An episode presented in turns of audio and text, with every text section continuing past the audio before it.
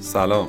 به فصل دوم سیفکست خوش اومدید. من رضا عرب آمری و شما دارید به دومین فصل از پادکست ما یعنی سیفکست گوش می‌دید. پادکستی که قصد داره موضوعات مختلف و مهمی رو توی حوزه کسب و کار بهتون آموزش بده. اول از همه جا داره ازتون تشکر کنم بابت حمایت همه جانبه ای که ازمون داشتید و بگم که خیلی خوشحالم از اینکه تونستیم اعتماد شما رو جلب کنیم. امیدوارم این مسیر ادامه دار باشه و روندی که تا الان طی کردیم ادامه دار باشه. توی فصل دوم موضوعات خیلی خوبی رو براتون در نظر گرفتیم. و امیدواریم بتونیم هم به لحاظ کیفیت محتوا و هم به لحاظ کیفیت فنی شرایط خوبی رو براتون ایجاد کنیم و شما بهترین بهره برداری رو از این پادکست ها داشته باشید.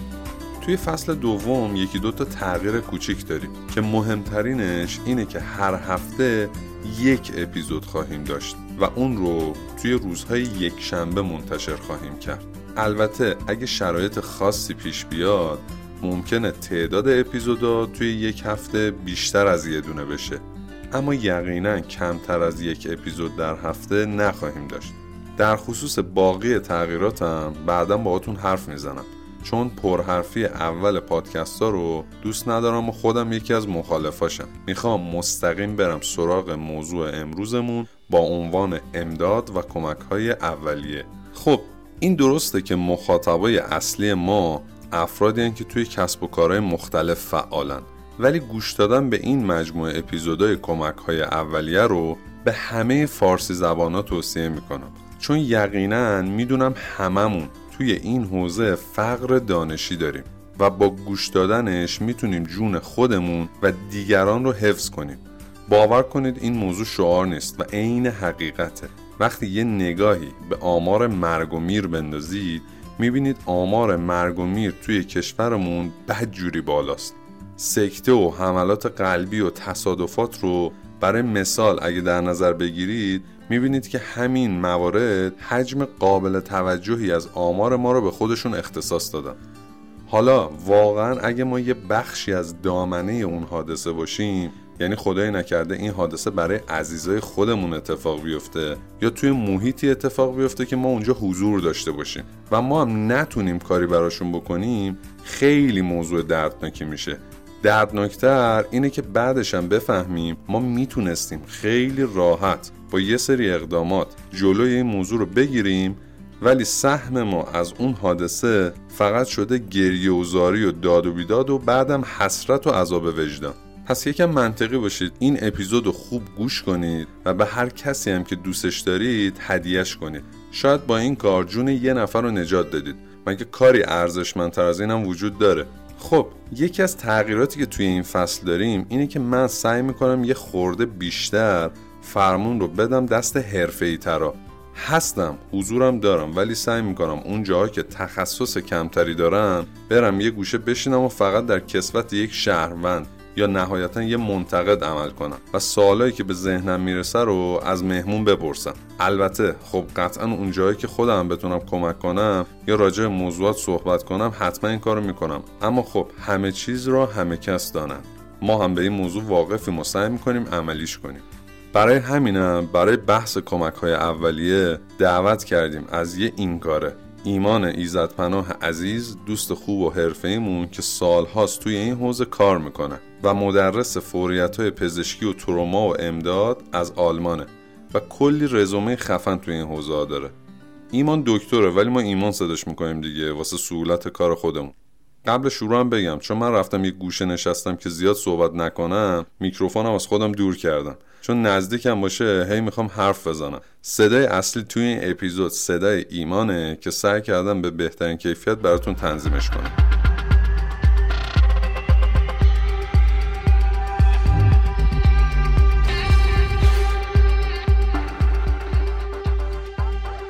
خب اول که من خوش آمد میگم به ایمان عزیز آقا ایمان سال 93 اولین باری بود که ما زیارتش کردیم. اگر اشتباه نکنم توی سامانه چسی شهرداری تهران. و اولین جایی بود که با ایشون همکار شدیم و فکر می‌کنم بین کسایی که من تا الان توی حوزه مرتبط با کمک های اولی و امداد دیدم یکی از معدود کسایی که هم به صورت علمی و هم به صورت عملیاتی یه سرگردن با بقیه فرق داره و با توجه به اینکه خب توی حوزه HSE هم خوب کار کرده و توی حوزه HSE هم به نظر من صاحب سبکه فکر کردم که یکی از بهترین کسایی می‌تونه باشه که توی این حوزه می‌تونه به ما و به شما کمک کنه.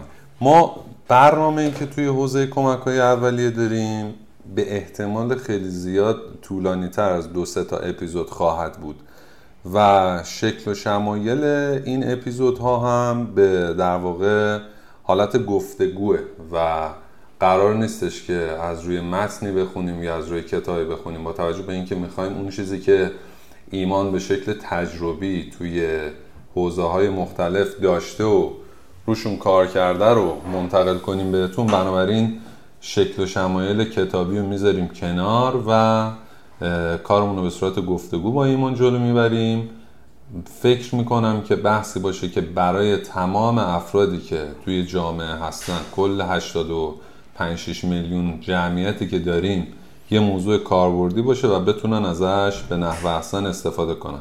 خب ایمان جون خیلی خوش اومدی. خیلی متشکرم. و قربونت برم. مرسی که قبول کردی اصلا دعوت ما رو. خواهشم ازت اینه ما قبل از اینکه اصلا شروع کنیم یه معرفی ریزی از خودت داشته باش تا بعد بریم وارد بحثای اجراییمون هم بشیم انشالله بسیار خب منم اول از اینکه خدمت شما و مخاطبین محترمم عرض ادب و احترام دارم. مرسی که بنده رو قابل دونستین.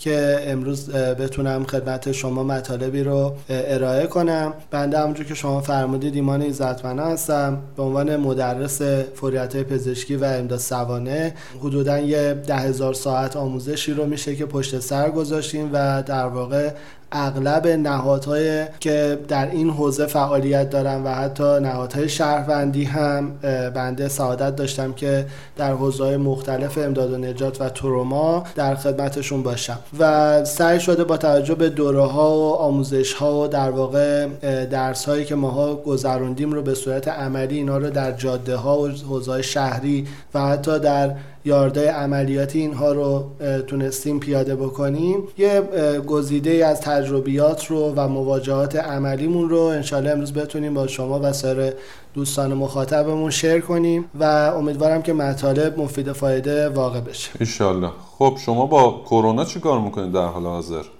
والا همونجور که خب قطعا شما جراید و در واقع رسانه ها دریافت می‌کنید کرونا خب در یه سری شهرها همهگیری بیشتری داره. خب غالبا در تهران هم به دلیل اینکه جمعیت بالاتری داره جامعه آماری بزرگتره خب میزان ابتلا و مواجهه هم بیشتر هستش.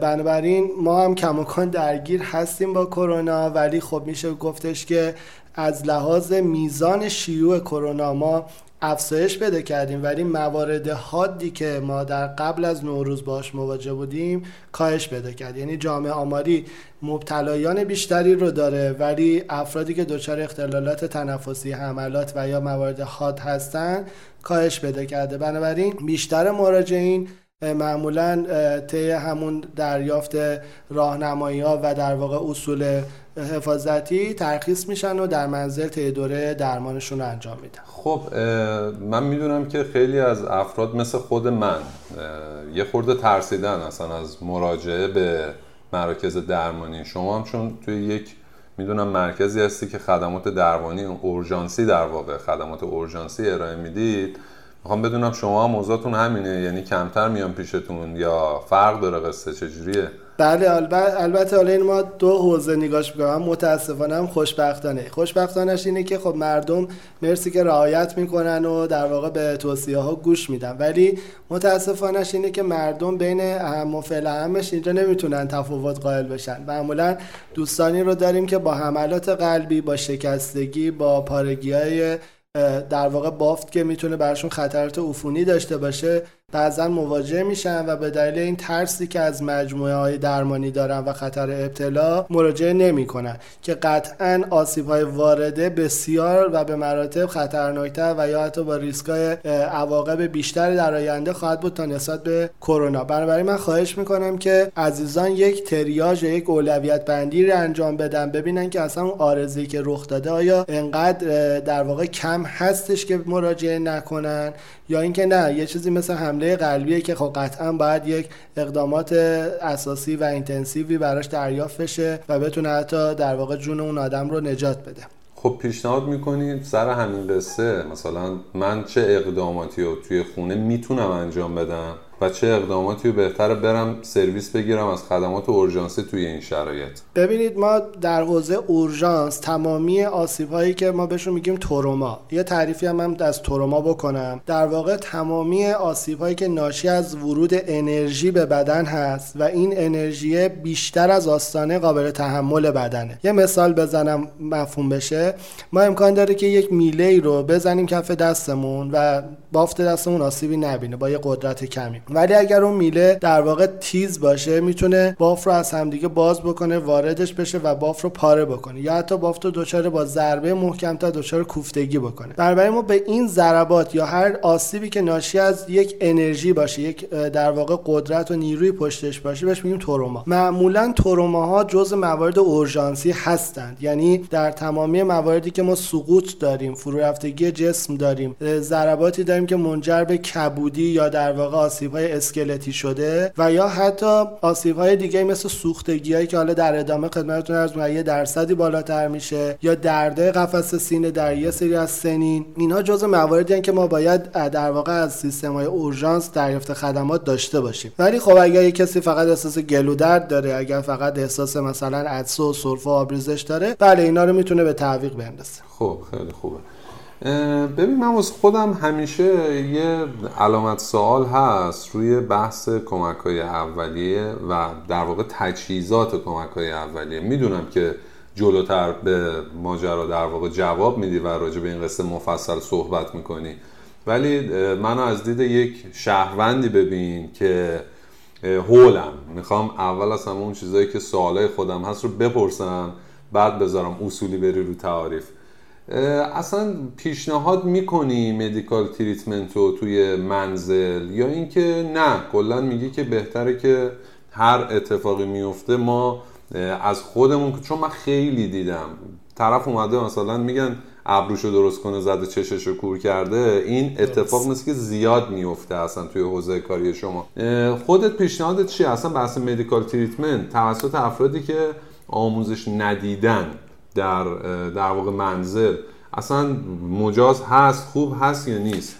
خب جناب عرب آمری ببینید ما دقیقا بحث خوبی رو شما اشاره کردیم. ما یه بحث مهمی که در ایران نداریم بحث آموزشه. در واقع ما میگیم مدیکال تریتمنت ها باید در صورتی اجرا بشوند که فرد به یک سطحی از آموزش و یک سری آگاهی ها رسیده باشد. بنابراین در شرایطی که ما فاقد آموزش آگاهی هستیم بهتره که اصلا کاری انجام ندیم. یعنی در واقع کار رو بدتر نکنیمش ولی در یک سری از حوزه ها مثل مواردی که ما نیاز به احیا داریم مثل مواردی که نیاز به رفع خفگی داریم. در مواردی که ما یک خونریزی فعال داریم. در مواردی که بیمار ما دچار یک در واقع آسیب داخلی شده مثلا مثل بیرون زدگی روده پیدا کرده پارگی بزرگی پیدا کرده قفسه سینه سوراخ شده. اینها رو اگر ما در لحظه اقدامی رو انجام ندیم قطعا برای فردمون life threat ـه و در واقع تهدید کننده حیاتش هستش. بنابراین ما اینا رو می‌تونیم در دو تا حوزه بگیم. هم اقدامات پیش بیمارستانی که اقدامات اولیه در واقع ازش یاد کنیم و اقدامات درون بیمارستانی inter hospital که اقدامات درمانی میشه بر ما. اون چیزی که مردم عزیز ما می‌تونن انجام بدن با گذراندن یک سری از آموزش های حتی ابتدایی در واقع در حوزه پیش بیمارستانی در یک سری از حوزه ها مثل خونریزی مثل ایستای قلبی ریوی مثل بیرون زدگی ها قطع شدگی ها و غیره قطعا می‌تونن موثر واقع بشن.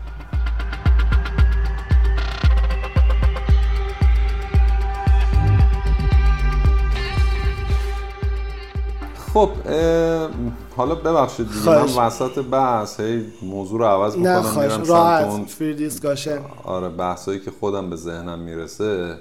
یه مورد که حالا شاید اول اصلا بهتره راجبش صحبت کنیم و حل و فصلش کنیم تمام بشه بره.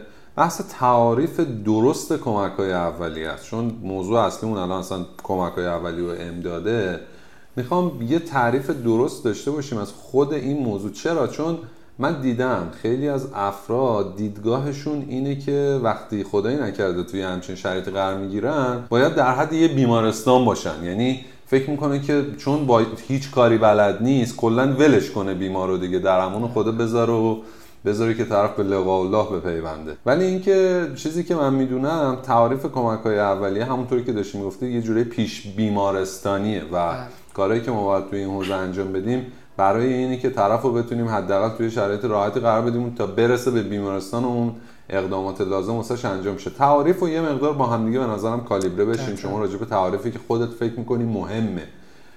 صحبت کن تا بعد من یواش یواش برم تو سوالای خودم. بله اینم سوال بجا و خوبی هستش که دقیقا این رو ما اول تعریف کنیم که ما چه کاره ایم در صحنه حادثه و بعد با توجه به اون چیزی که در ذهنمون از خودمون داریم وارد عمل بشیم. در واقع کمک های اولیه با بحث حالا یه سری جاها فوریت های پزشکی اشتباه گرفته میشه. کمک های اولیه میشه مجموعه اقداماتی که ما در صحنه حادثه انجام میدیم به منظور جلوگیری از پیشرفت روند حادثه یا درمان یا تسکین اون آلامی که به اون فرد یا در واقع شرایط ایجاد شده. در واقع این اقدامات همونجور که از اسمش مشخصه یک کمک هستش یک در واقع aid هستش. اینها treatment نیست. ما یک aid داریم و یک treatment. treatment ها در بحث فوریت پزشکیه. یعنی وقتی همکارهای بنده در بحث سیستم های EMS یا اورژانس وارد میشن این دوستان میان وارد treatment ها میشن. حالا میان وارد اقدامات شاید فازه دارویی بشن اقدام اقدامات احیا تخصصی انجام بدن و موارد این چنینی ولی در یک حوزه شهروندی فقط هدف این هستش که تا رسیدن تیم های امدادی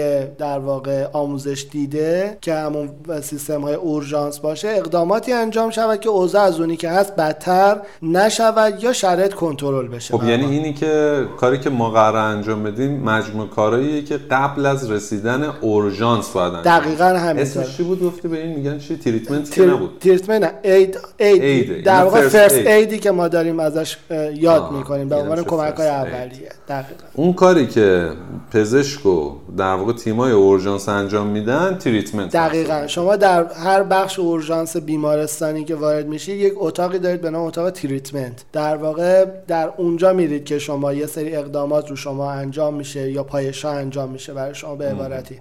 بنابراین یک شهروند در یک خیابون لزومی نداره که بیاد دستگاه فشار سنج همواره همراهش باشد. ولی می‌تونه با یک سری آموزش ها با توجه به ظاهر فرد و شرایطی که از فرد دریافت می‌کنه بفهمه که این فشار خون دچار اوف شده یا افزایش پیدا کرده یا بیمار دچار افت قند شده است یا نشده است. در واقع ما باید این رو یاد بگیریم در بحث کمک های اولیه خیلی نباید قائم به وسایل و تجهیزات باشیم چرا که مبرهن این وسایل همیشه همراه ما نخواهد بود به عنوان یک شهروند. این خیلی نکته مهمیه. من خودم همیشه این استرس رو دارم. میگم یه نفر یه اتفاق واسش میفته اولین چیزی که آدم به ذهنش می‌رسه همین تولزاست میگه آقا ابزار چی دارم؟ الان می‌تونم مثلا با هیچی دستم نیست. چه اقدامی می‌تونم انجام بدم؟ ما در حوزه اورژانس پیش بیمارستانی در آمبولانس یا ای در واقع بله این مطرحه. هر چقدر تجهیزات بیشتر و اکویپتر باشه ما کارمون بهتر خواهد بود. یعنی کیفیت کارمون و موفقیتمون بیشتره. قطعا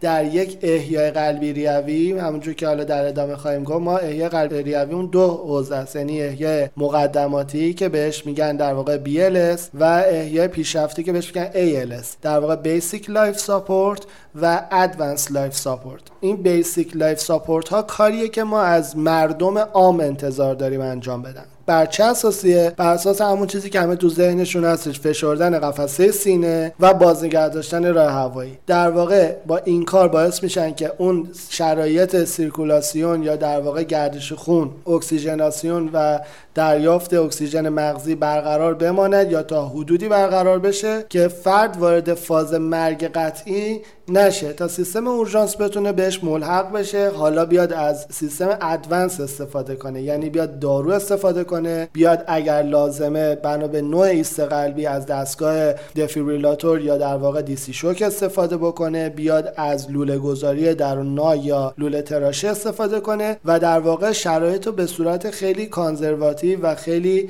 درصد موفقیت بیشتری پیش ببره برای اینا در واقع میشه ALS دیگه. اینا میشن ALS بله. در واقع مردم نباید ذهنیتی نسبت به ALS داشته باشن. اصلا تو دنیا الان در بحث first responder ها یا در واقع کمک دهنده اولیه که مردم باشن این مطرح هستش که شرایط خیلی ساده سازی بشه. یعنی مردم دیگه خیلی بهش فکر نکنن که الان خب ما اینجا باید یه فلو چارتی جلومون باز بکنیم و طبق اون رفتار بکنیم.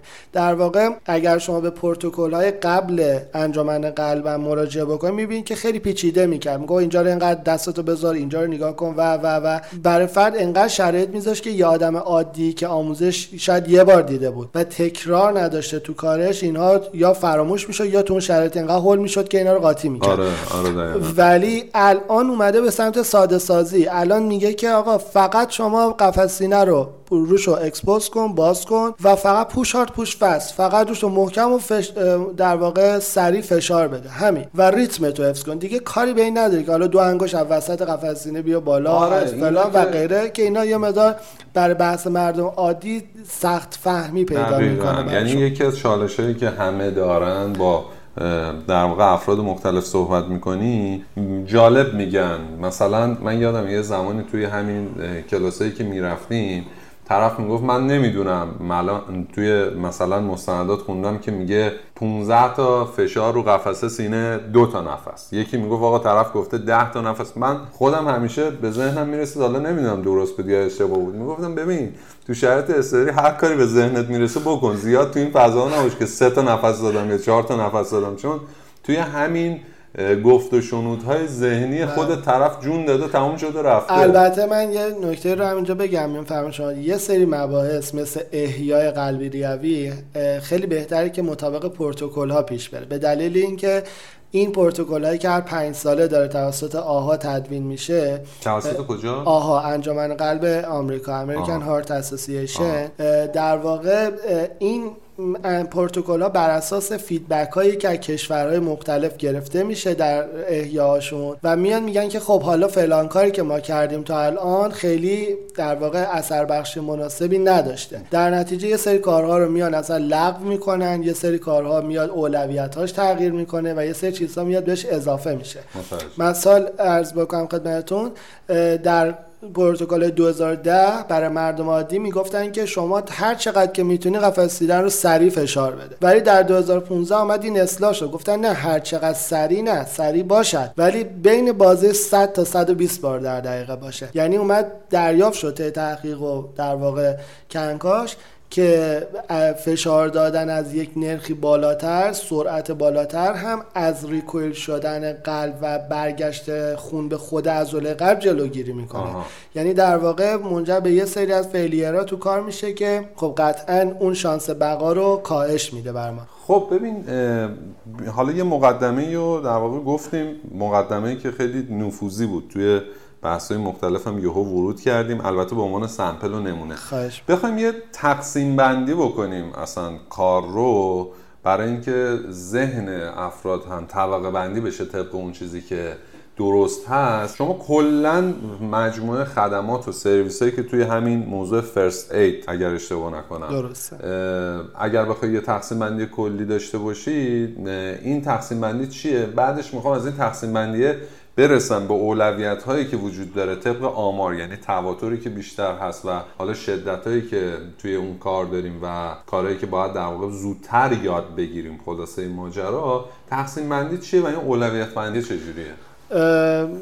این چیزی که شما فرمودید برمیگرده به اینکه خب ما باز بحثمون ببینیم در حوزه جنرالش چطوره ببینید ما برای مردم عادی نمی‌تونیم بیایم بگیم که فقط شما احیا یاد بگیر یا فقط شما ارزیابی یاد بگیر. ما باید یک پکیجی رو در واقع آموزش ببینیم.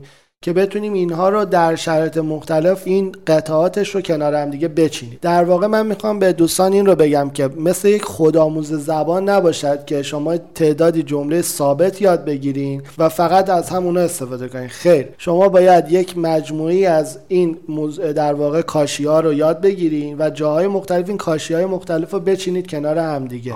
در نتیجه شما اینطور می‌تونید بیاید پویا عمل بکنید. بنابراین اگر شما بخواید بیاید فقط در فاز ارزیابی قرار بگیرید خب اقدام بعدیتون چی میشه در ارزیابی؟ بنابراین همونطور که از هر کاری رو ما لازم اولش ببینیم چه اتفاقی افتاده. ما اول باید یک ارزیابی مصدوم یاد بگیریم و خب قاعدتا بریم اولویت هامون رو فرمایش شما بذاریم روی اون چیزهایی که تهدید کننده حیات مثل خفگی ها که بسیار مهم هستن مثل احیای قلبی ریوی و مثل خونریزی ها اینها چیزایی هستن که هر لحظه می‌تونن اتفاق بیفتن و در واقع جون یک نفر رو به خطر بندازن ولی مثلا یک سری موارد مثل حملات آسم مثل نمی‌دونم آپاندیسیت مثل اختلالات مثلا کولیک روده خیلی شایع می‌تونه نباشه. یعنی در واقع اگر هم رخ بدهد فرد شانس بقا قطعا داره و می‌تونه برسه به بیمارستان و کارش انجام بده. ولی اگه یه کسی خفه شد قطعا زمان برای رفع خفگی نخواهد داشت مگر اینکه در صحنه این کار انجام بشه. اگر یه کسی تصادف کرد خون ریزی پیدا کرد زمانی برای اینکه تیم اورژانس حتی در سریع حالت ممکنن برسه نداره. بنابراین مردم باید بیان اون چیزهایی که اول تهدید کننده هستش رو همونطور که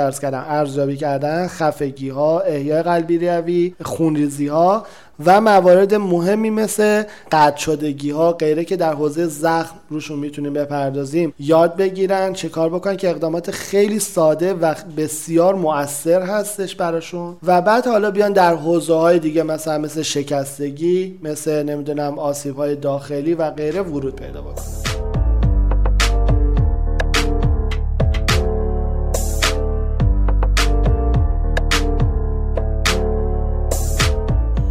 خب چیزی که من متوجه شدم اولین گامی که ما توی این کار نیاز داریم و باید انجام بدیم بحث ارزیابیه.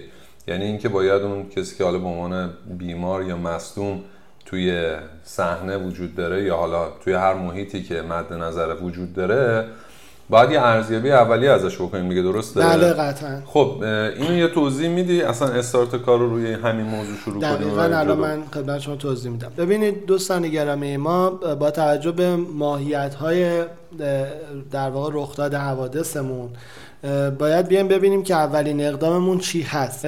به واقع ما نمی‌تونیم بیایم بگیم که برای همه افراد همواره ما میایم فقط ابتدا راه هوایی رو باز می‌کنیم. چرا که امکان داره یک نفر راه هواییش باز باشه ولی مشکل اصلیش مثلا خونریزی باشه. در واقع ما در ارزیابی هامون یک ارزیابی رو می‌تونیم بگیم ارزیابی بالینی که این ارزیابی بالینی موقعی که ما میایم بالا سر یک نفری که دچار حادثه شده اول نگاه کنیم چی شده؟ این آدم سقوط کرده. آیا چیزی بهش خورده؟ آیا... بالینی رو یه توضیح میده. یعنی این عبارت بالینی رو ما همه جا میشنویم. دقیقا. یعنی من دارم میگم بالین یعنی بالا سر. یعنی اینکه شما میاد بالا سر اون فرد و می‌بینید که چه اتفاقی افتاده براش. خب این اتفاق عرض کردم به شما. به ما یه اصطلاح دیگه هم بگم دوستان حالا بشنون و تعریفش می‌کنم.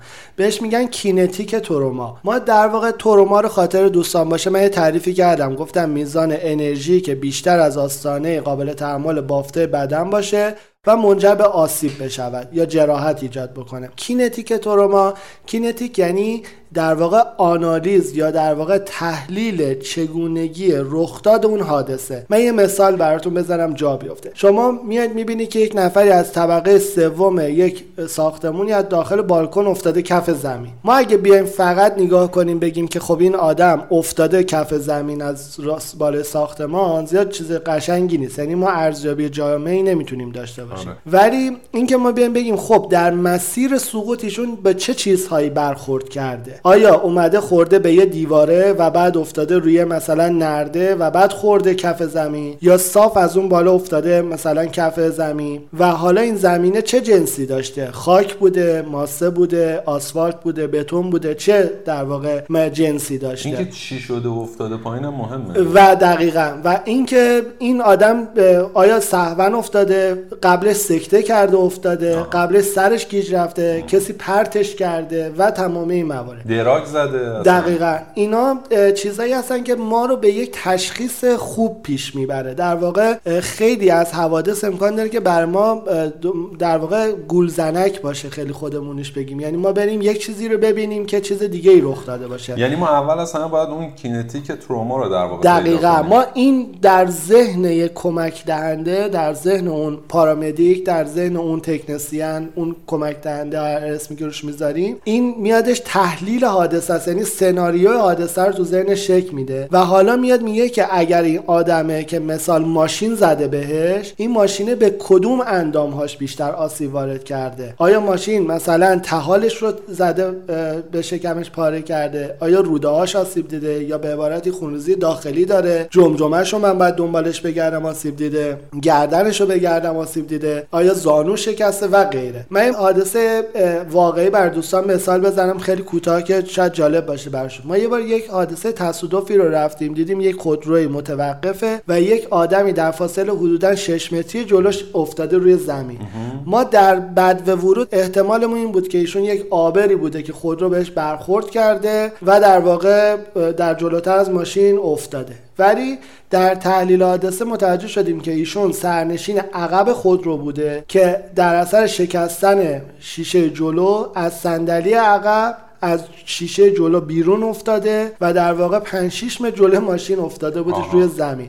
یعنی در واقع نوع حادثه و نوع در واقع آسیب اصلا کاملا از لحاظ برخوردی متفاوت میشه بنابراین باید دوستان این رو بهش دقت بکنن که چه اتفاقی اول افتاده. خب بعد از اینکه این کار رو انجام خب، دادن یه سوال من همینجا بپرسم. مثلا بله. چه جوریه با پرسش و پاسخ نمی‌دونم. الان می‌خوام دقیقا همینو بگم. بله. بعد از اینکه شما یک ذهنیتی رو برای خودتون ایجاد و در واقع میگه که خب حالا من تحلیلم اینه که این اتفاق افتاده حالا وارد صحنه میشی. در واقع ما اینجوری بهتر بگیم در بعد و ورودمون بهتره که یک نگاه 360 درجه داشته باشیم. یعنی فقط نگاهمون معطوف به اون فرد حادثه دیده نشود. چون خیلی از مواقع جوانب رو مخصوصا از یک موضوع بسیار مهم که میگم در ارزیابی و اون حفظ ایمنی خود ما هستش از دست میدیم. در واقع ما خیلی از مواقع می‌بینیم وسط خیابون کسی رو ماشین می‌زنه بیمهابا بر اساس غریزه امدادیمون میدویم و ماشین به خود ما هم می‌زنه و یا اینکه حوادث بدتری رو ایجاد می‌کنیم. بنابراین ما برای اینکه بتونیم اون قانون اول خودت دوم خودت و سوم مریض رو پیاده بکنیم اینم از روی خودخواهی نیست. به خاطر اینه که ما باید ایمنی خودمون رو حفظ بکنیم و صحنه رو در واقع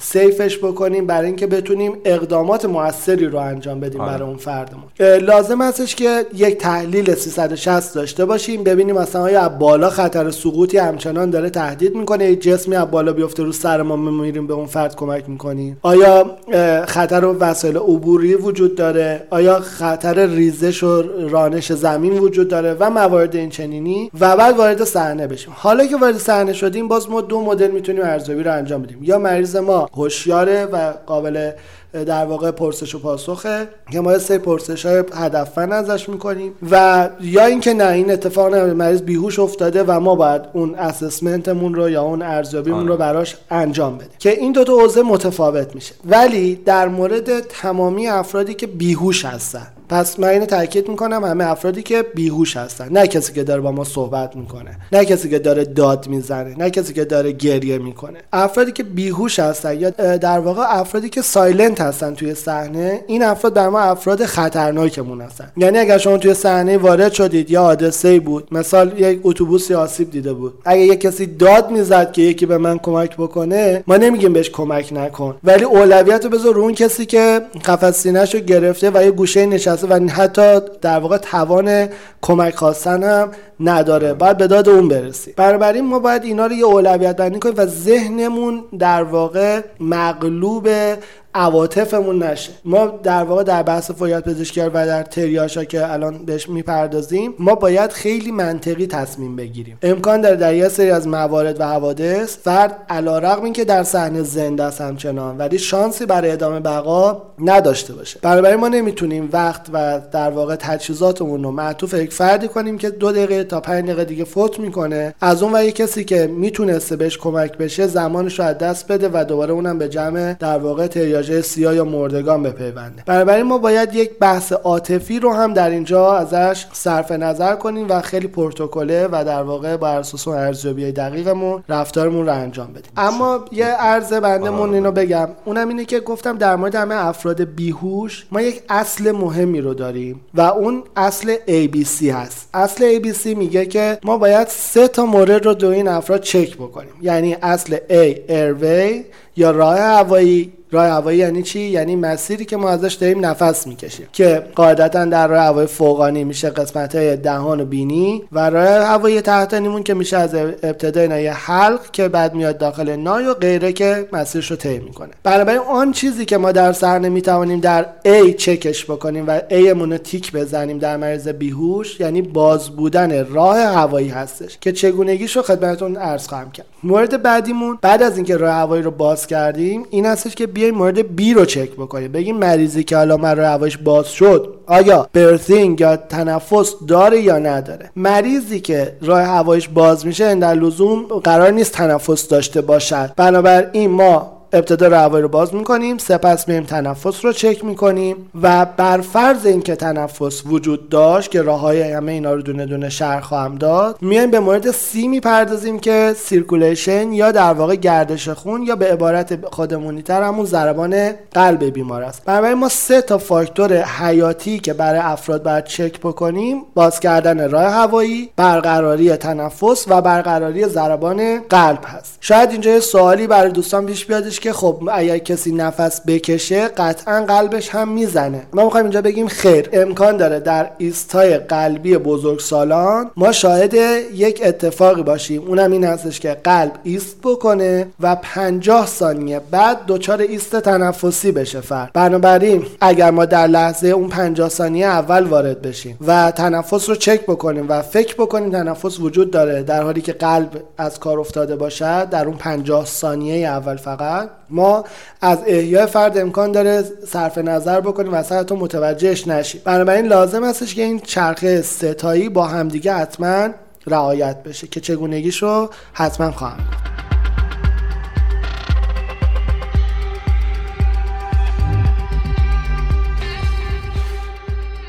یه دو سه تا اصطلاح رو مطرح کردی. یه دونه بحث تریاج بود که خیلی از ماها تریاج رو در حد در واقع بیمارستان اون اتاق تریاج می‌شناسیم بله. و بس. و یه دونه بحث تحلیل 360 درجه بود. البته تو دل اون موضوع تریاج که مطرح کردی بحث تریاج های سیاه رو هم عنوان کردی. یه توضیح راجع به این دو تا موضوع میدی و یه سوال دیگه که حالا اینو واسه خودم می‌پرسم. راجع به آمبولانس هم یه نکته ریزی گفتیم من خودم همیشه این دستبندی آمبولانس ها رو قاطی می‌کنم و اینکه حالا یه جای واسه ممیزی میریم. اصولا ما باید چه توقعی داشته باشیم بله. از اون آمبولانسی که اون واحد صنعتی بله. باید داشته باشه. اینم یه تقسیم بندیش رو یه توضیحی بهمون حالا بده. خب در مورد تریاج من توضیحم. واژه تریاج که از اسمش مشخصه. اولش با تری شروع میشه و در واقع اون ابتدا که تریاج رو من شکل گرفت. تری یعنی درخت؟ نه تری برای سه.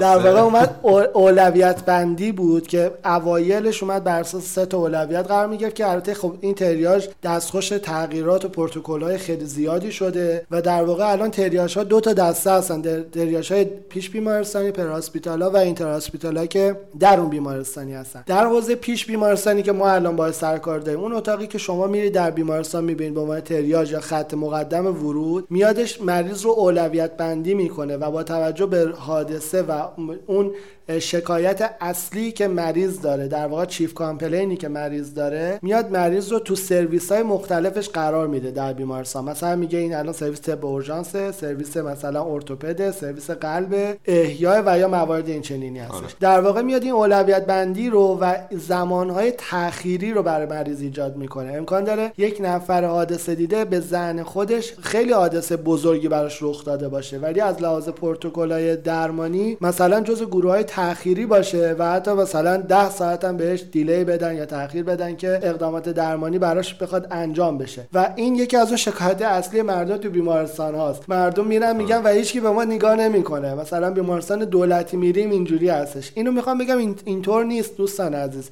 با توجه به اون حادثه و اتفاقی که برای شما افتاده است میادش یک سری اولویت بندی و در واقع زمان رسیدگی تعیین میشه برای شما. این تا اینجای کار. قطعا اگر یک نفر رو بیارم با خونریزی فعال محال ممکنه بزنش گوشه دیوار و این فرد فوت بکنه. در تریاج فصل قرار می‌گیره و بلا فاصله مثلا ورود پیدا می‌کنه به اتاق عمل و موارد این چنینی. حالا در حوزه پیش بیمارستانی این تریاج یا همون اولویت بندی که در واقع وجود داره بر اساس یه سری معیارها میادش انجام میشه. این معیارها چی هستن؟ یکی از این معیارها آسیب در واقع کرانیال یا در واقع جمجمه هستش.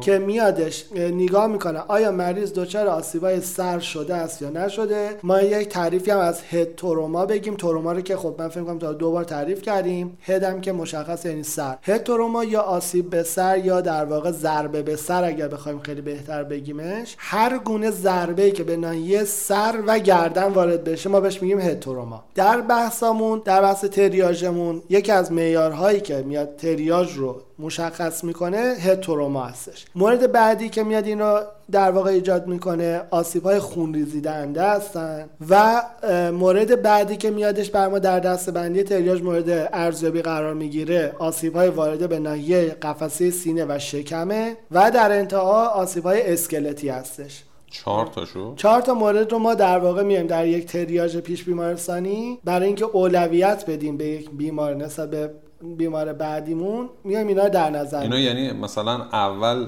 کسی رو یعنی من الان یه مثال می‌زنم. اگر ما یه مریضی رو داشتیم که اصلا بهش میگیم مالتیپل تروما یعنی مجموعه ای از تروما براش رخ داده. مثلا تصادف کرده هم ضربه به سر شده هم قفس سینه‌اش درگیره هم یه خونریزی داره هم مثلا راه هواییش هم بسته شده. این آدم قطعا در تریاج مثلا قرمز قرار می‌گیره بر ما. یعنی آدم زنده است که داری میگی. دیگه ان زنده میمونه.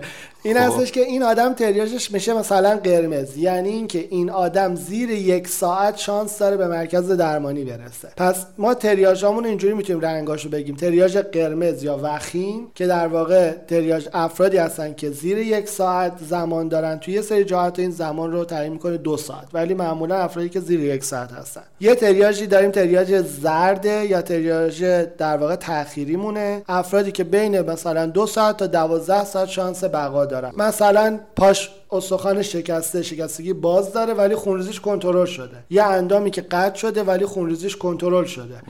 یه در واقع بیرون زدگی روده ای که خونریزیش کنترل شده بر ما. درست آره. شد؟ اینا میشه تریاجای زرد بر ما. یا یه خانومی که مثلا شکم اول زایمانش یا پاریته اوله و وارد فاز زایمان می‌خواد بشه. یعنی اون فاز مرحله دوم زایمانشون طولانی تره و قاعدتا زمان بیشتری داره برای اینکه بخواد به مرکز درمانی برسه. ولی یه تریاج دیگه داریم به نام تریاج سبز هستش یا در واقع تریاج خوب ما هست. یعنی افرادی که بیش از 24 ساعت زمان دارن. مثلا یه کسی میره توی حادثه انگشتش شکسته. مثال دستش ترک خورده. پاش ترک خورده. یه قسمتی از بافتش پاره شده ولی خب اینو میشه مثلا سه روز دیگه هم بخیه کردش. اینا میشن افرادی که در واقع اگر به دادشون هم نرسی در به قول خیلی خودمونیش این افراد فوت نمی‌کنن و شانس بقا دارن برای ما و می‌تونن حتی رو پای خودشون بیان برن به مرکز درمانی و غیره. رنگ سفید رو ما داریم که خب مشخص یعنی کسی که چیزیش نشده و کاملا عادیه. فیلم اصلا عادیه چه اتفاق خاصی براش نیفتاده. آره. تو اون صحنه در واقع جان سالم به در برده. اومده پایین و اوکی بوده. و یک تریاج سیاه داریم که معمولا این افراد همون فوتی های ما رو تشکیل میدن که فوتی ها یا افرادی که نه. دیگه کارشون تموم حالا می‌خوام اینو بگم. ما قدیم که البته این روش دیگه الان استفاده نمیشه ولی حالا یه سری چیزها رو بدونیم بد نیست. ما قدیما یه تریاژامون یه رنگ دیگه هم داشت که الان حذف شده به نام رنگ آبی. رنگ آبی اولویت داشت نسبت به رنگ قرمز. حالا حالا اینا طرفدار آبی قرمز لطفا آره. روش نظر ندم ما اینجا کاری به تیما ن-. آره به تیما کاری. نداریم ولی رنگ آبی در واقع افرادی بود که زیر نیم ساعت شانس بقا داشتن این برای چی استفاده میشه هنوزم ما یه گریزی بهش می‌زنیم اگر ما یک فردی رو در صحنه حادثه داشته باشیم که تریاژ آبی باشد و فاصله ما تا مرکز درمانی بیش از یک ساعت باشه یا بیش از نیم ساعت باشه که اون شانس بقا داره ما اون آدم آبی رو منتقل نمی کنیم یعنی آبی, آبی رو می‌ذاریم کنار اون قرمزه رو منتقل می‌کنیم که شانس بقا دارد. یعنی اگه یه آدمی که 15 دقیقه دیگه قرار فوت بکنه 10 دقیقه دیگه یا مرگش قرار الوقوع هستش رو ما بذاریم تو آمبولانس 40 دقیقه تو راه باشه عملا اون قرمزه هم تبدیلش کردیم به آبی. بنابراین در صحنه امکان داره سری افراد علیرغمی که دیده میشه م- زندن و مثلا به قول مردم عوام داره نفس می‌کشه کنار گذاشته بشه و یه قصاوت قلبی به خرج بدی و بری اونی که شانس بقا داره رو نجاتش بدی. این مثال ما در مسجد ارگ تهران داشتیم سال 81 اشتباه حریق. مسجد آره، ارگ.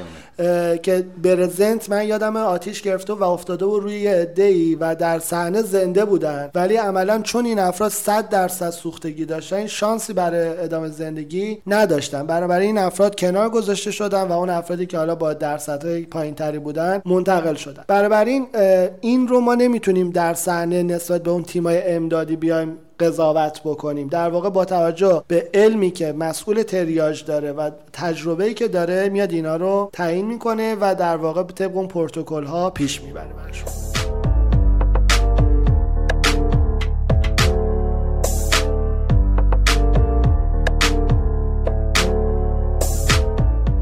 خب این بحث تریاج یک و دو سه و چهار و پنج مدل در واقع رنگ بندی داشت بله، درسته؟ درسته. چون حالا بحثش رو مطرح کردی توی بحث مدیریت شرایط اضطراری و مدیریت بحرانم یه سری دستبند من دیدم جای مختلف دقیقا استفاده همون می‌کنن از همون هستش دقیقا. آره این- دقیقا رنگ بندی های مختلف دقیقا. رو- این رنگایی که من عرض کردم در حوزه حوادث عمومی مثلا مثل زلزله سیل و موارد این چنینی که ما با در واقع شرایط حادثی دیدام مسیو میشه و گسترده هستش حتما از همین رنگ استفاده میشه. یعنی کارتای تریاژی داریم که بالاشون ببینید علامت خرگوش و لاکپشت داره و رنگ بندی آره، داره که در واقع هر کدوم از این رنگا روی مریض مربوطه قرار می‌گیره مسئول تریاج میاد اینا رو میچینه و تیم پشتیبان که میاد می‌خواد انتقال انجام بده بر اساس این رنگا این کار رو انجام میده. دیگه با اینکه مریض داد می‌زنه آقا به من کمک کن کاری نداره. اون رنگا رو نگاه می‌کنه طبق اولویت ابتدا قرمز سپس زرد و بعد این روال انجام میشه. حالا یه سری جام این کارت وجود نداره. مثلا ما در بم خب کارتی وجود نداشت اونجایی که؟ و حتی رو چسب زخم رنگ رو می نوشتیم و می چسبونیم رو پیشونی اه، یا مثلا با ماژیک روی پیشونیش می نوشتیم این رو که مثلا این فردی که میاد این می‌خواد انتقال بده ببینه و در معرض دیدش قرار بگیره باشه چه کارهای عجیب غریبی می‌کردید. دقیقا. خب من یادم باشه یه دونه از این دستبنده قرمز. همیشه همراه باشه. اتفاقی افتاد. سریع قرمز ببندم به خودم که بیان منو ببرن.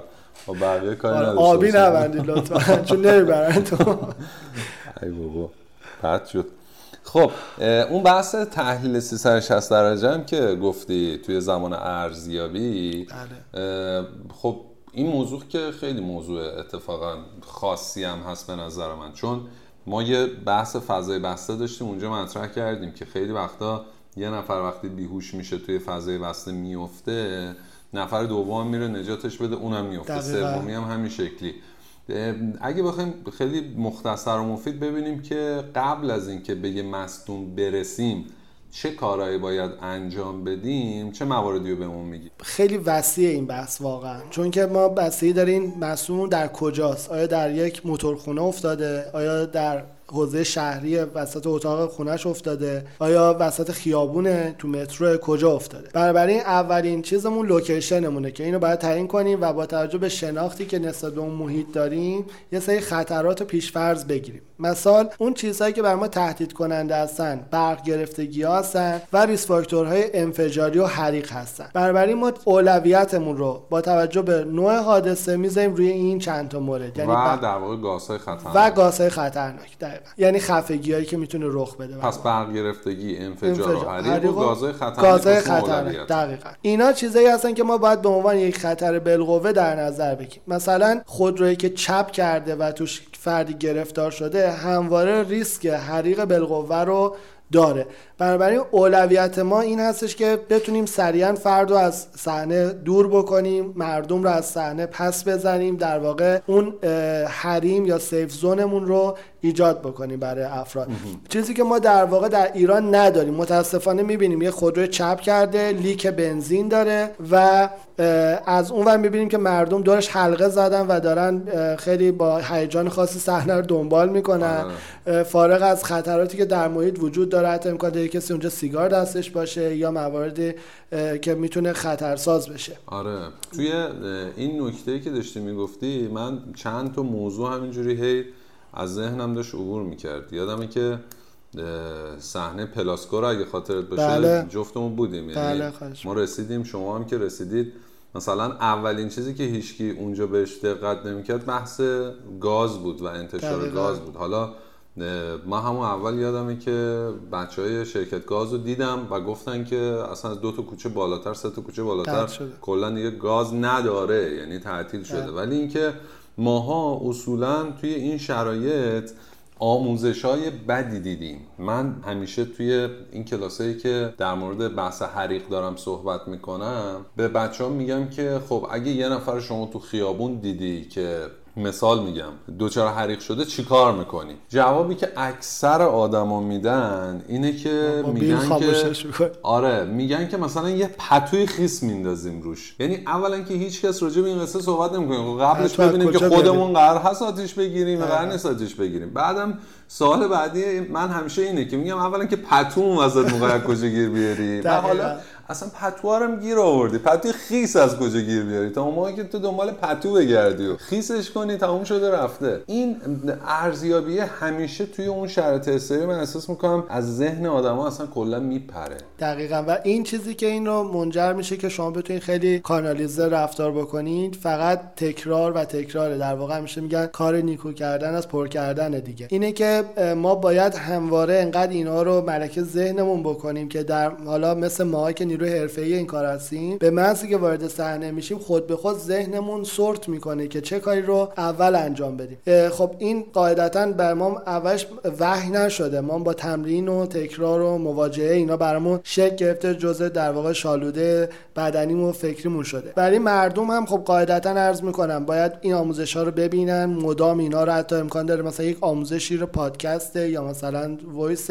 بارها بارها گوش بدن که این تو ذهنشون بنشینه. قطعا با یک بار شنیدن و اون لحظه فهمیدن امکان اینکه ما بتونیم اون رو قطعا اجرا بکنیم وجود نداره. و باید یه مقدار مردم بیان به این سمت که در واقع اینا رو احساس نیاز بکنن تو خودشون. چون ما به حال در کشوری هستیم که حوادث بیشماری داره تهدیدمون می‌کنه. زلزله سیل رانش و غیره که به صورت همینجوری دیفالت که تو خیابون صبح میای بیرون امکان داره هر لحظه اسیری کدوم از اینا ما آره ما بشیم در یکی از اساتیدمون می‌گفت که اون موقعی که ما آموزش می‌دیدیم می‌گفتن می‌خوای از خیابون رد بشی اول سمت چپتو نگاه کن بعد سمت راستتو نگاه کن بعد رد شو. ولی الان شرایط جوری که ما اول باید سمت چپ نگاه کنیم بعد سمت راست رو نگاه کنیم بعد, بعد بالا رو نگاه کنیم هواپیما تو سرمون داره می‌خوره یا نه؟ بعد پایین رو نگاه کنیم ببینیم چاله چیزی وجود داره یا نه بعد رد بشیم. حقیقت امر هم همینه. حالا یه خورده بریم ماجرا رو ببریم جلوتر. توی بحثایی مثل حالا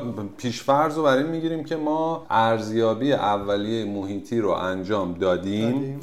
و اومدیم بالا سر نفر.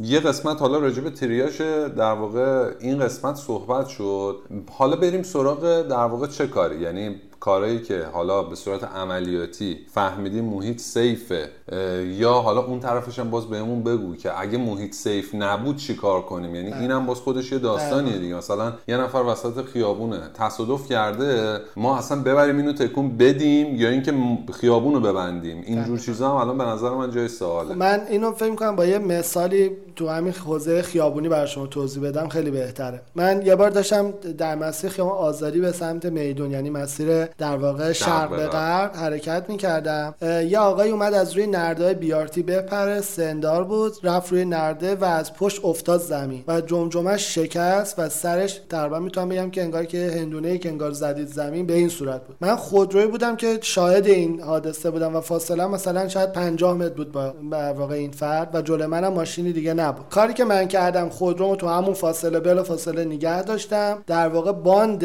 مسیری که می‌تونست بیاد از کنار آدم رد بشه رو مسدود کردم. فلاشرا رو روشن کردم. در واقع اولین گام یعنی حریم ایمن رو براش ایجاد کردم. و بعد با علامت خودروهای دیگر رو متوقف کردم و بعد از لاین کندرو آدما اومدن کمک که حالا ایشون رو تونستیم با حفظ شرایط سر و گردن چون وسط افتاده و خونریزی فعال داشت. کیف امداد همراه بود اومدم خونریزی رو تا حدودی کنترل کردیم. EMS رو active کردیم. اورژانس رو کمک خواستیم ازشون. این نکته رو من بگم همینجا تا یادم نره که خیلی از مواقع ما استمداد کمکمون در واقع از سیستم های امداد رسا مثل اورژانس یا اعلام تأخیریه. یعنی فرد میره تو صحنه حادثه کاراشو می‌کنه بعد یادش میفته که حالا باید به 115 یا 120 آره. یا غیره زنگ بزنه. می‌خوام اینو بگم که اینطور نباشه. ما اولین گاممون active ام یعنی اینه که اول کمک رو بر خودمون فعال کنیم. حالا بعد بریم وارد صحنه بشیم که در واقع به کمک خواهی رو انجام بدیم. یا کسی تو صحنه حادثه بخوایم که این کار رو بکنه. این می‌تونه با داد زدن تو صحنه باشه. آقا خانم میشه لطف کنید یکی به اورژانس زنگ بزنه یکی به آتش نشانی زنگ بزنه. در واقع ما نباید زمان رو تلف کنیم. چون همین که ما بریم بالا سر فرد تا اقدام کنیم بخوایم جابجاش بکنیم عملا 5 دقیقه گذشته. آره.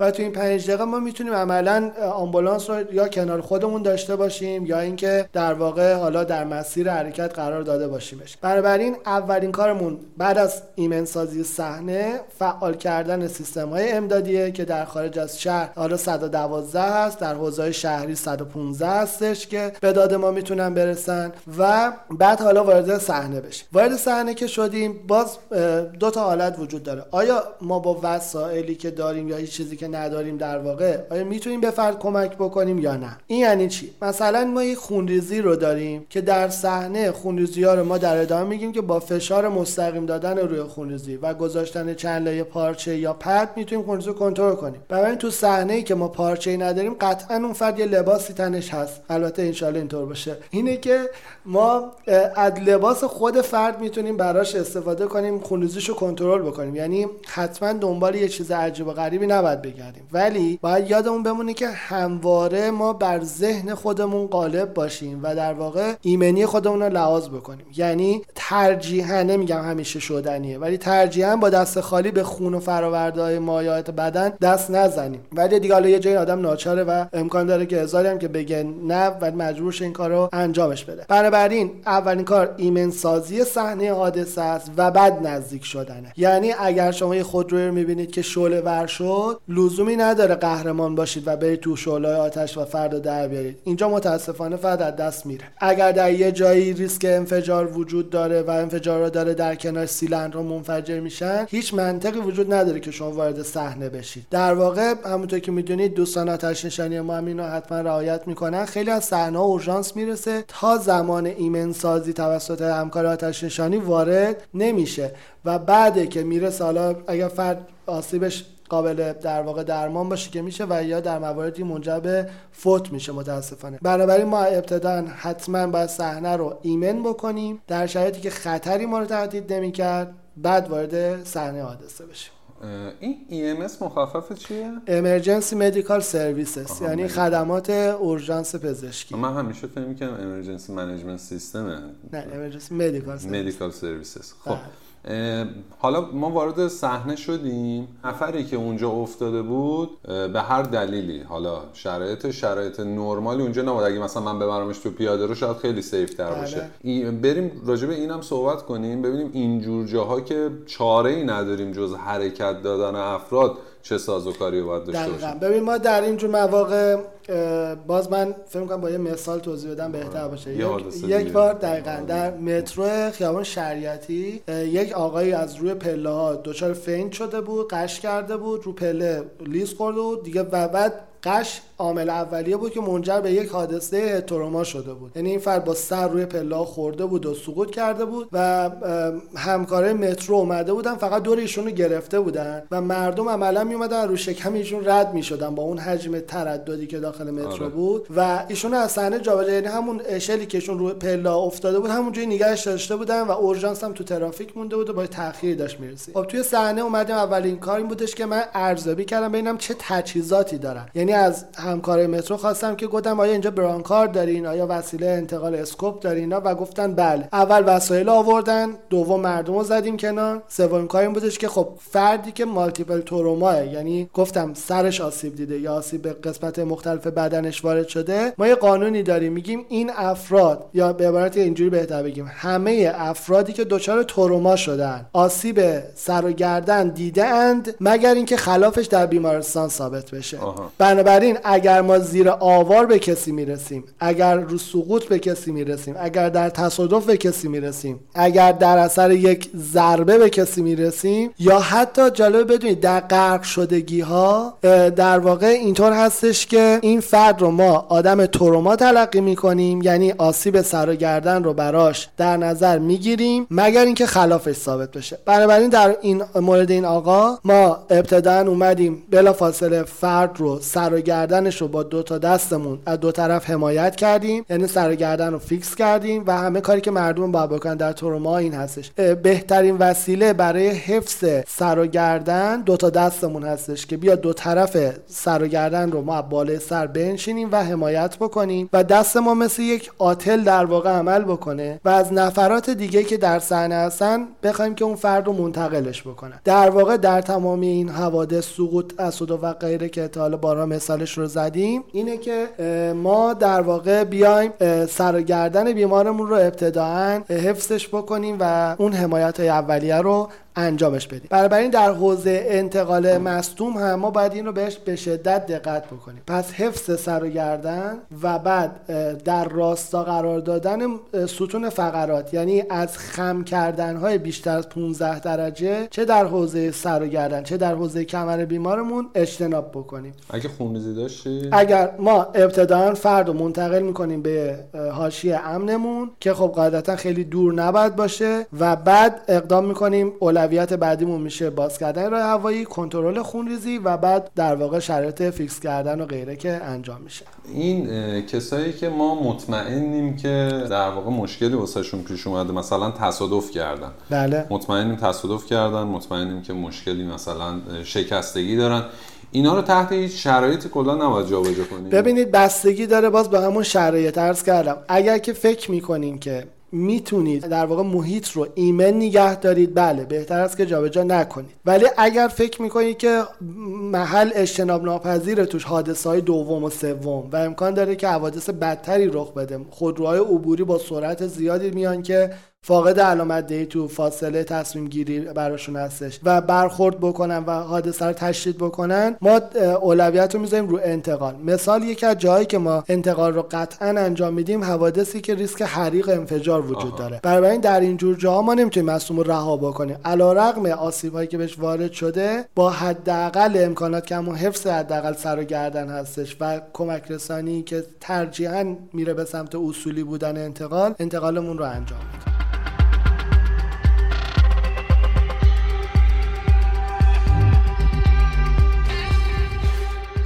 خیلی جاها دیدم آتل دارن دیگه تجهیزاتی دارن. بله. چیه یه اسمی داره این collar گردن. collar؟ collar بله. collar این گردن. بند طبی که شما می‌بینید collar هست و در واقع قطعه ثابت ساز یا immobilize که در واقع در دو طرف سر قرار می‌گیره.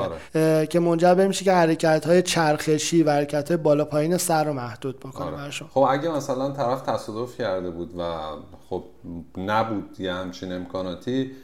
باید بریم سراغ چوب و تخته و اینجور بله. ببین یکی از راه خیلی ساده برای درست کردن کلار حالا چند تا راه داره. اول از اینکه یادمون میمونه که گفتم سر گردن رو ما خم زیاد بیشتر از 15 درجه زاویه نمیدیم. این یک. در مورد آسیب سر گردن حالا اگر واقعا واردش بشیم بعد توضیح بدم که ما به دلیل اینکه کانال نخایی در ناحیه گردن در واقع گشادتر است نسبت به کانال نخایی کمری آسیب های نخایی هم دیرتر علامت نشون میده. مزید بر این که امکان دارد در سری، یه سری موارد ما شکستگی مهره بدون جابجایی داشته باشیم که ما اگر جابجاش بکنیم مهره هم جابجا بشه و با نخا آسیب وارد بکنیم یا نخا رو تحت تنش قرار بده. در واقع ما در اندام های محیطی اون اعصاب مثلا مثل ناحیه دست سرشانه و در واقع بالای سینه فرد می‌بینیم که دچار تحریک پذیریه تحریک پذیری یعنی چی؟ یعنی ما دستمون رو می‌ذاریم رو دست فرد لمسش می‌کنیم ولی فرد داد می‌زنه. یعنی انقدر اعصاب درگیره و انقدر اعصاب در اون نقطه در واقع حساس شده که فیدبک های محیطی براشون به منظره یه تحریک خیلی بزرگ تلقی میشن. بنابراین باید به این علامت ها ما توجه بکنیم. مریض رو ازش نمی‌خوایم سر گردنش رو تکون بده. چون امکان داره که این اشتباهه که یه سریا میگن تو شاید پیش بیمارستانی به مریض میگن خب حالا گردنتو خم بکن ببینم می‌تونی یا نمی‌تونی. امکان داره زاویه دادن گردن فهم منجر به قطع نخاش بشه. بنابراین ما دیفالتمون رو می‌ذاریم روی اینکه فرد آسیب نخایی دیده. است. حالا برای حفظش چند تا راه داره. اگر مثلا فرد مسافره همراهش یه ساکی وجود داره که توش تعدادی لباس ملافه یا حتی حوله است می‌تونیم حوله یا لباس ها رو رول کنیم بپیچونیم انگار که می‌خوایم بچلونیمشون و مثل یه رینگی قرار بدیم از قسمت جلو. روی گردن و بدون اینکه سر رو بلند بکنیم و گودی زیر گردن دو طرفش رو رد بکنیم و این رو دور گردن فرد بپیچیم. البته خواهش می‌کنم گره نزنید آره. و در واقع فشار بیشتری رو وارد نکنید. یا اینکه یه روش خیلی پیش بیمارستانی و خوب اینه که مردم یه تیکه کارتون استفاده بکنن. باز من یه مثالی براتون بذارم. تو خیابون کریم خان یک موتوری تصادف کرده و وسط خیابون افتاده بود و خیابون رو بند آورد و ترافیک تا میدون ولیعصر پس داده و آمبولانس هم تو ترافیک ترافیک مونده بود. من برای اینکه هم ترافیک رو روون بکنم مردم به کارشون مثل همین بند خود به پستت می‌خوره دقیقاً کارمونه دیگه. کارمونه متاسفانه هر جا میریم یکی پیش میاد. این کار انجام بشه از پلیس خواستم که بالا سر این بنده خدا بیستم رفتم تو مخزن سطح زباله دلا شدم و دیدم یه جعبه شیرینی توش افتاده. بعد خدمات اجتماعی اومد گرفت برده به عنوان کمک نرسید. و جعبه شیرینی رو در آوردم حالا چه کار می‌کنه؟ از این تیکه مقوا یا در واقع کارتونی که می‌تونیم جور بکنیم اگر مثل همچین جایی بود ما میایم جعبه شیرینی رو مثل یک نوار در واقع می‌بریم. با دستمون می‌تونیم اینو ببریم. یه نوار باریکی که پهناش اندازه زیر چونه فرد باشه تا سر در واقع استخوان ترقوش این استخوان کمربند شانه ای که بالا هستش. پس ما حدودی با چشمون این فاصله رو می‌بینیم یه چیز نزدیک مثلا 15 سانت میشه. این فاصله رو در نظر می‌گیریم یه نوار مثلا 30 سانتی در ارتفاع 15 می‌بریم. با دست حالا کج و زیاد مهم نیستش. ما یه زیر چونه فرد رو یعنی در مرکز این یه نیم دایره در میاریم. یه نیم دایره کوچیک خب که چونه بیفته تو این. درست شد؟ آره.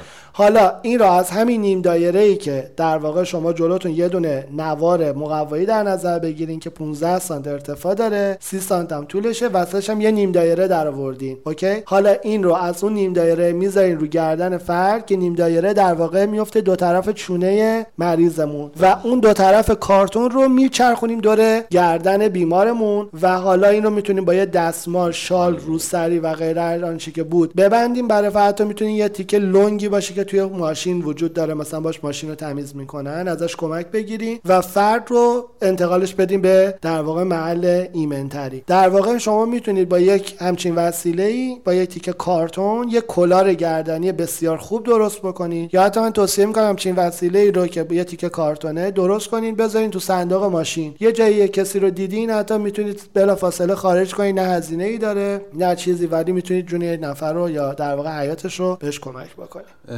این موضوع که در واقع ما خیلی باش برخورد داریم شما هم که معلومه که ماهی یه بار یه داستان این شکلی داری یعنی همین بحث تصادفاته. حالا چه افرادی که داخل خودروان چه افرادی که بیرون بودن و تصادف کردن. یکی از چالشایی که همیشه هست اینه که افراد اکثرا می‌رسن وقتی به این جور آدم هاست نگاه می‌کنن میگن ببین از تو گوشش مثلا خون اومده یا نه. اگه مثلا یا مثلا میگن بچرخونش به یه سمت. صحبت این شکلی زیاد میشه.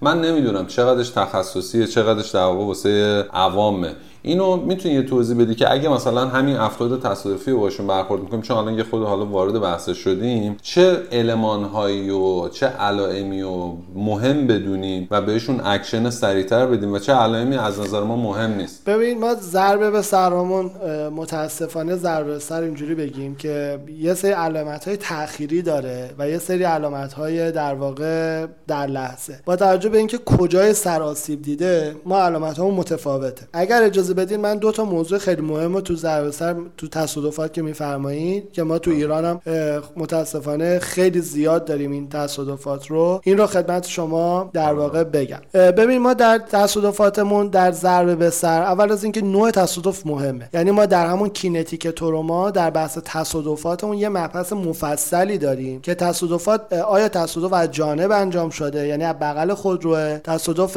هدان هد در واقع شاخ به شاخ به قول خودمون. تصادف در واقع رولاپ جلد زده ماشین چپ کرده ماشین چرخیده یا تصادف های عقب هستش. اول اینا رو باید مشخص بکنیم. لازم به ذکر که بدونید بدترین نوع تصادف تصادف های جانبیه. یعنی تصادفی که بغل ستون یه کسی کوبیده به یک نفر. و یا تصادف هایی که در واقع ماشین تو جاده سر می‌خوره و میچرخه بغل می‌خوره به یه ستون. اینا بدترین نوع حادثه هستن که ما باهاشون مواجه میشیم. در واقع سرنشین های این وسایل نقلیه دچار یک آسیب های مضاعفی در نهایه سرگردن میشن. ما در این حوزه خیلی فکر می‌کنن که فقط باید سر بخوره به یک جسمی و این آسیب تلقی بشه. لازم به ذکر که یک نکته بسیار بدی رو بگم و اون اینه که ما یک چیزی داریم به نام brain contusion و یک چیز دیگه داریم به نام brain concussion در واقع brain contusion یعنی contused شده یعنی کوفته شده. کوفتگی مغزی بهش میگن. کوفتگی مغزی یعنی چی؟ شما جمجمه ما رو مثل یک کاسه تلقی بکنید که داخلش آبه. شما اگه این کاسه رو یه تکون می‌دید قطعا آب داخلش هم تکون می‌خوره دیگه. یعنی آره. دچار موج میشه. در حوادثی که ما دچار ضربات میشیم یعنی یوهو اینرسی وارد میشه و اینرسی تغییر می‌کنه. یعنی منجر به میشه که خودرو داره با 80 کیلومتر سرعت طی میشه مسیرش می‌خوره به یه مانع سرعت وسیله نقلیه می‌رسه مثلا به صفر ولی همواره داره اینرسی اون آدم ها رعایت میشه. همون یعنی قانون نیوتن دیگه. دقیقاً. یعنی اون آدما دارن به مسیر خودشون با سرعت 80 کیلومتر ادامه میدن. حالا شما کمربند بستی که هم انرژی بدنت رو متعادل می‌کنه با اون کاهش سرعته. ولی یه جای بدنت وله کجا؟ سر و گردنه. آره. بنابراین در اینجور مواقع ما یک چیزی داریم به نام ضربه شلاقی بهش میگن ویپلش اینجری. ویپلش مثل شلاقی میمونه که شما می‌زنید بنابراین با توجه به اینکه جس از جلو خورده به یک مانعی این عملی عکس عمل داره. برایند انرژی شما خوردید به جلو اون وسیله انرژی رو منتقل کرده به سمت کابین. آره. بنابراین ابتدا شما گردنتون که می‌خوره به پشت سریتون و دوباره پرتاب میشه به سمت جلو. یعنی مثل شلاق گردنتون رو هوا می‌خوره. و این منجر میشه که مغز شما بیاد فشرده بشه به عقب جمجمه و دوباره بخوره تو جداره جلوی جمجمه.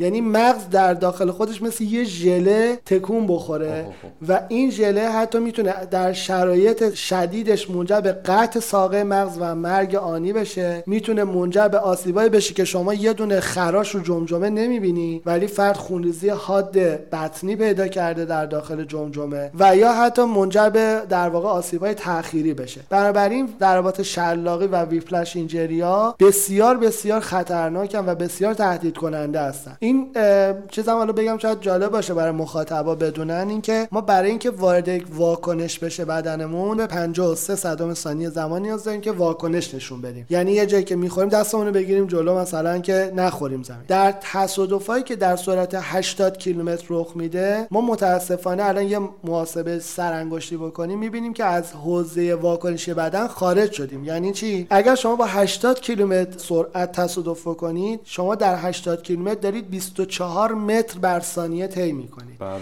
یعنی عملا شما اگه بخوایم اینو به صدم ثانیه تقسیمش بکنید دارید 24 سانتی متر بر صدم ثانیه طی می‌کنید در نتیجه موقعی که شما با 80 کیلومتری که به چش خیلی از سرعتی نیست می‌خوری به یه جایی اول از اینکه برایند نیرویی که فرمون ماشین با قفسه سینه که کمتر از نیم متر باش فاصله داره وارد می‌کنه معادل دو تن بر متر مربعه. یعنی قفسه سینه رو می‌تونه له بکنه و حتی منجر به تامپونات قلبی بشه و قفسه سینه اصلا حتی پاشیده بشه خونریزی شدید بده. از طرف دیگه این هستش که شما دارید این فاصله در واقع صندلی تا فرمون صندلی تا بیرون خودرو رو با زمانی جلوتر از اون چیزی که بتونید واکنش نشون بدید طی می‌کنید. یعنی شما تو دو صدم ثانیه می‌خورید به فرمون ماشین با نیروی دو تن بر متر مربع. بنابراین شما هنوز به اون 57 صدم ثانیه نرسیدید. آره یعنی قبل از خیلیا میان شکایت می‌کنن تو تصادفات دیدید که شیشهشون تارنکبوتی میشه. یا خودش میاد به خودش میگه من نفهمیدم کی سرم خورد تو شیشه ماشین. یا خیلیا متاسفانه می‌بینیم تو جاده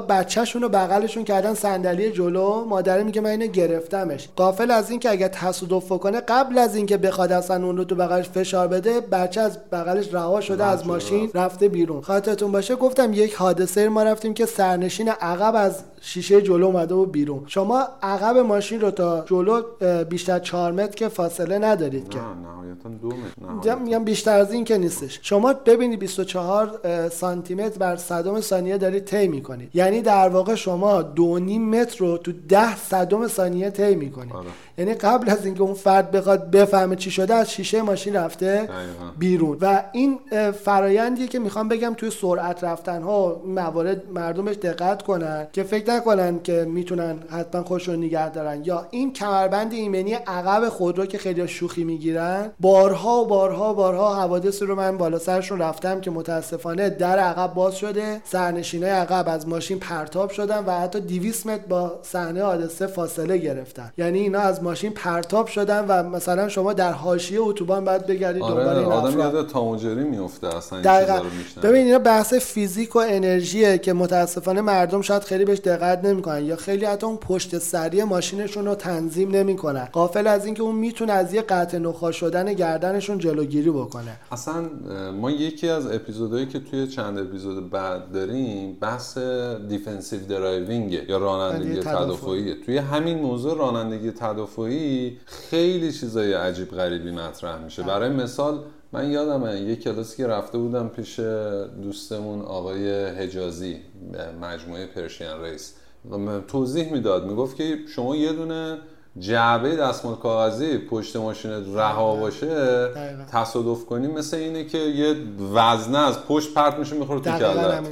این موضوعات خیلی مهمه. حالا ما حتما توی یه بحث رانندگی تدافعی ما راجعش صحبت حتما میگم این بحث تصادفات بسیار وسیعه. ما اصلا در موردش حتی شاید مثلا یک ترم می‌تونیم درس بدیم واقعا چون اینقدر این مبحث پیشرفته است و آسیب هایی که وارد میشه به قسمت های مختلف بدن. از انواع داشبورد تروما که می‌تونه زانو بخوره بهش و پا رو می‌دونید که ما انتظار داریم موقعی که ضربه می‌خوره به سر زانو زانو نشکنه. انرژی انتقال پیدا کنه بیاد بالا بزنه لگن رو بشکنه بیاد در واقع نک فمور یا در واقع گردنه ران بشکنه. یا حتی فشاری که کمربند در سیستم های قدیمی می‌دونید که کمربنده پیش‌کشنده میادش یک بار انرژی رو رها می‌کنه و در واقع دوباره قفل میشه. در واقع میادش جلوگیری می‌کنه از اینکه فشار روی نقطه concentrate داشته باشه و تمرکز بکنه. آره. و این خب خیلی نجات دهنده است. چرا؟ چون خیلی از مواقع ما می‌بینیم فشاری که به قفسه سینه وارد شده منجر به این هستش که خونریزی های intercostal یا بین دنده ایجاد بکنه و لازم به ذکر اینو بدونید که هر فضای بین دنده ای می‌تونه در هر دقیقه نیم سی‌سی خون از خودش خارج خب. بکنه. یا اگر این آسیبا به تحال و کبد وارد بشه و خونریزی بده تحال گردش خونش می‌تونه 200 سیسی بر دقیقه خون از بدن خارج بکنه. یا کبد 400 سیسی بر دقیقه می‌تونه خون از بدن خارج بکنه. بنابراین اگه یه کسی تحال یا کبدش آسیب ببینه قطعا در صحنه خواهد مرد. یعنی شانس برای بقا نخواهد داشت. مرسی ایمان. من همینجا بحث رو نگه میدارم چون میترسم اگه موضوعات سنگین تر بشن شنونده خسته نشن. بهتره باقی موضوعات رو توی جلسات بعد جلو ببریم. توی جلسات بعد موضوعات زیادی و مثل CPR شکستگی ها برق گرفتگی ها گزیدگی ها و خفگی ها مطرح می‌کنیم و حتی می‌خوایم در مورد حوادث کودکان هم حرف بزنیم. مرسی که به ما گوش دادید. سعی کنید به پادکست های ما از طریق پادگیرها گوش کنید. بهمون feedback بدید و نظراتتون رو از ما دریغ نکنید. روز و روزگار بر شما خوش و تا قسمت بعدی خدا نگهدار.